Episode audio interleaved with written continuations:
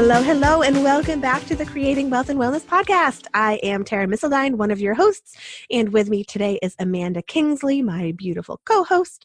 Um, we are talking about freedom being cultivated through personal development, women connecting to fuel their futures, and creating wealth as a byproduct of being well. Those are the tenets that we build every podcast episode on. Um, so, what we are going to talk about today is something near and dear to my heart, and that is including your family and children in your business. Um, so that that's going to mean lots of different things to different people. We're about to get into it right after we share our gratitudes for this episode.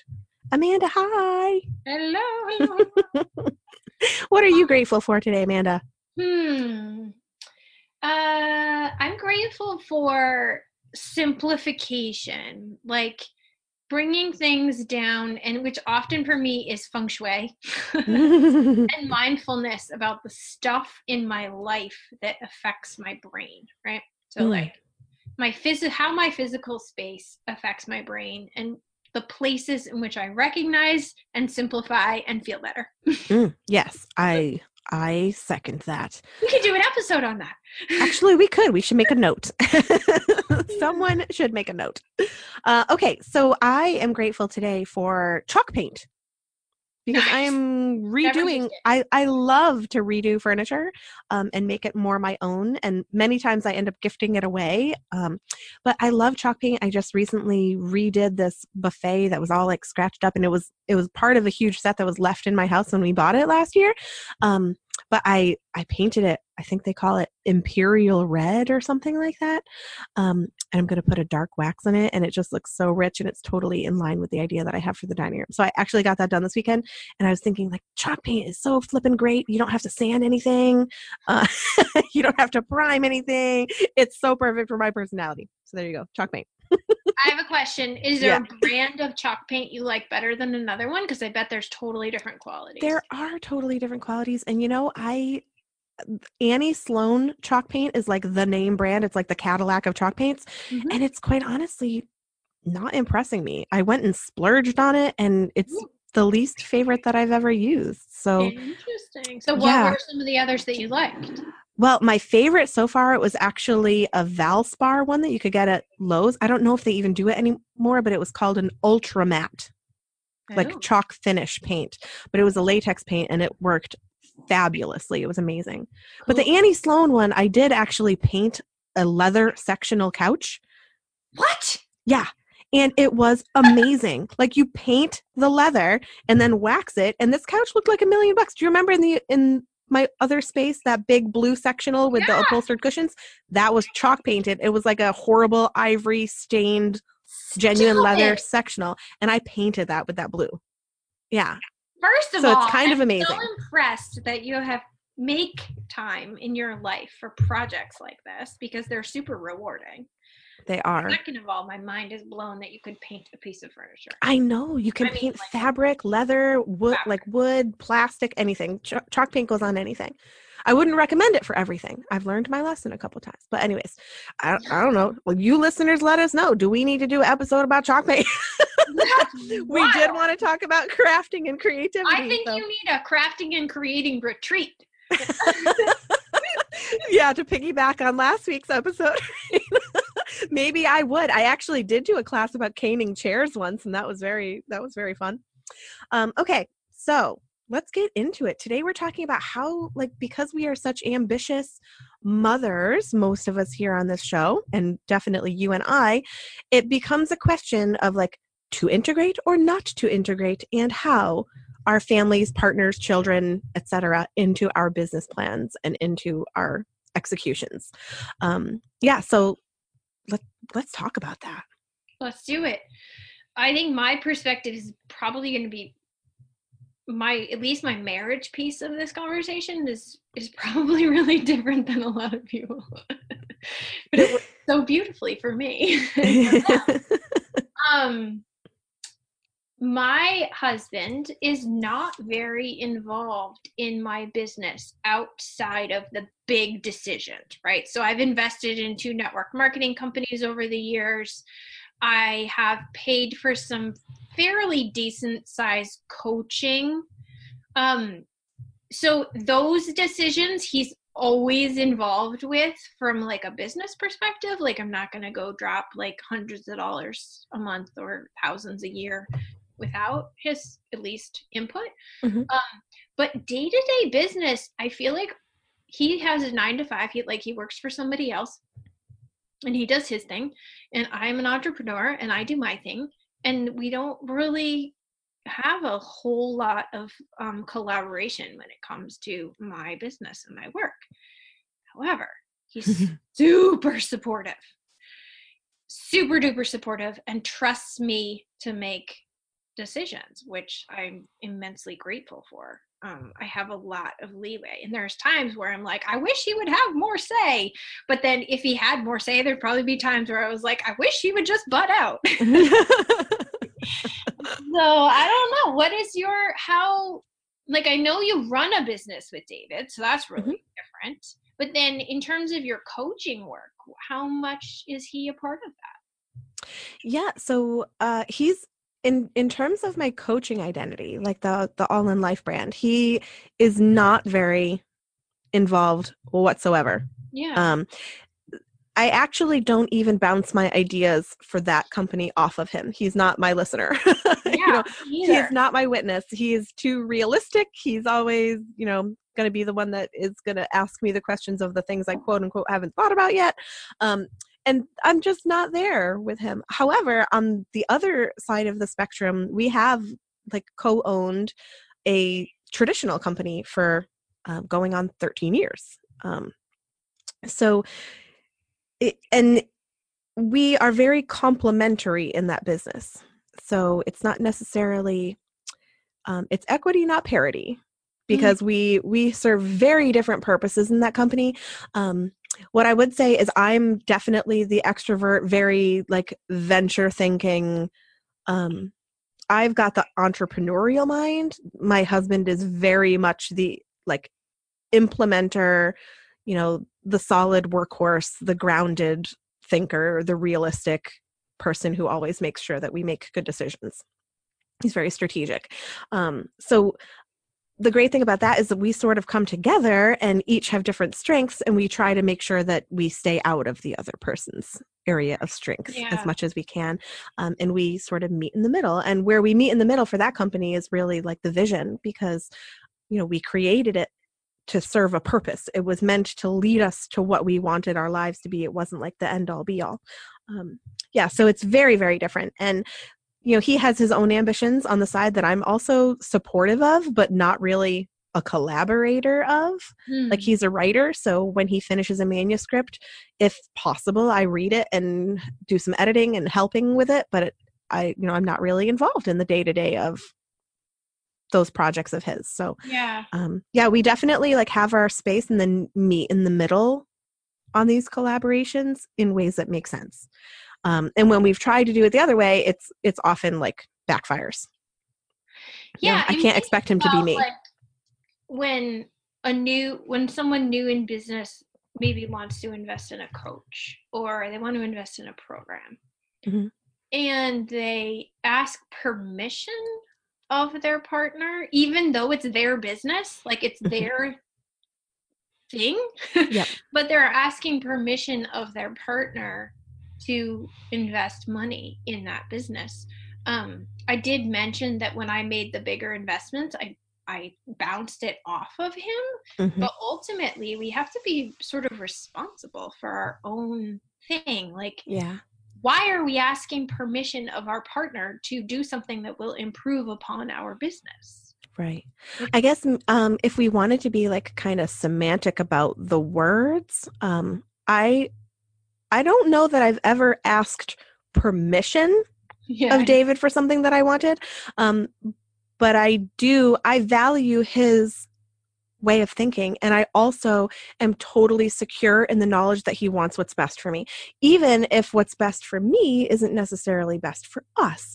There have been times, and I'm sure that this is true for Stu too, um, but there's, you know, there have been times where like something I really wanted and needed, it was just going to feed my soul, it was going to sustain me as the producer of whatever.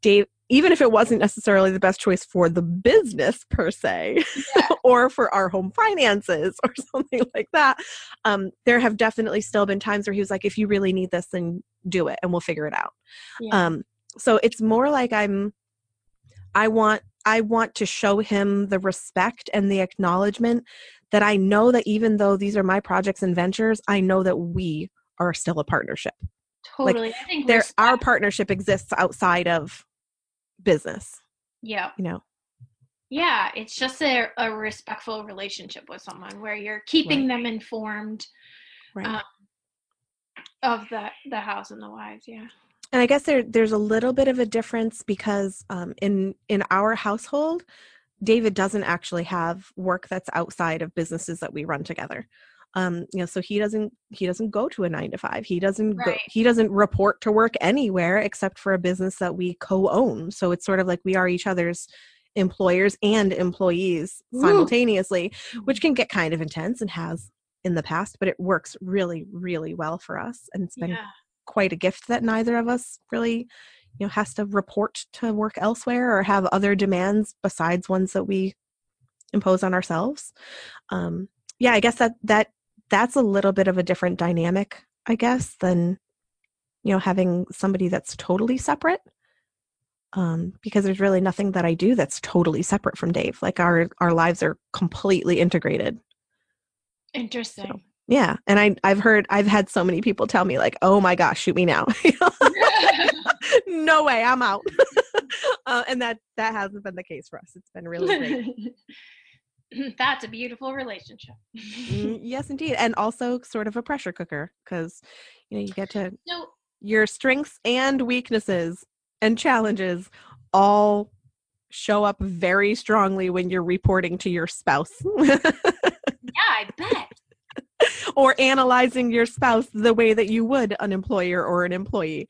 Um, yeah, so there's there's lots of sort of overlapping overlap. It's a Venn diagram what, that looks like more like the flower of life.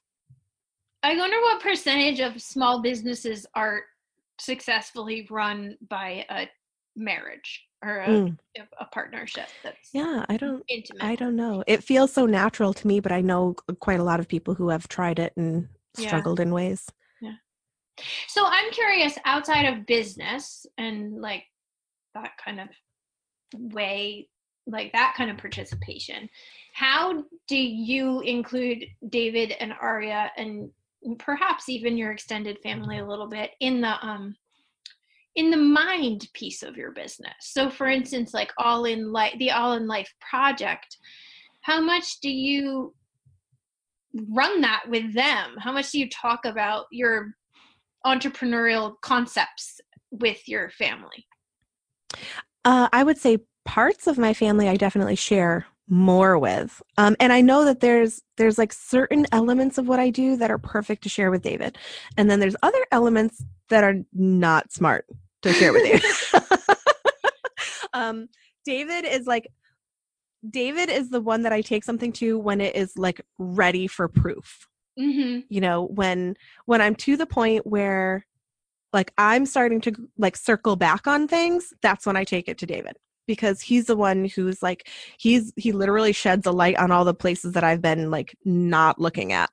Yeah. And that's, that's great. business. I'm curious about like how you include him in like carrying out his own all in life project or when something comes up hmm. in his life do you recommend things that you would recommend to a client in a similar way oh sure david is secretly my coaching client yeah, A- absolutely. That's what I was curious about. Absolutely, and I am secretly Aria's coaching client. yeah, because I, I I learned so much from that child, man. Um, yeah, so absolutely, I I test different like ways of thinking because David does think so much differently than me. Yeah. And like I know if I share a message with him, I can gauge his reaction because he's he is such a different listener than I am. Um, awesome. So yeah, absolutely, absolutely. I'll I'll sort of test theories or like, hey, I feel like this would make a really big difference in somebody's relationship, and I will like he's totally an unknowing guinea pig on a lot of what I do.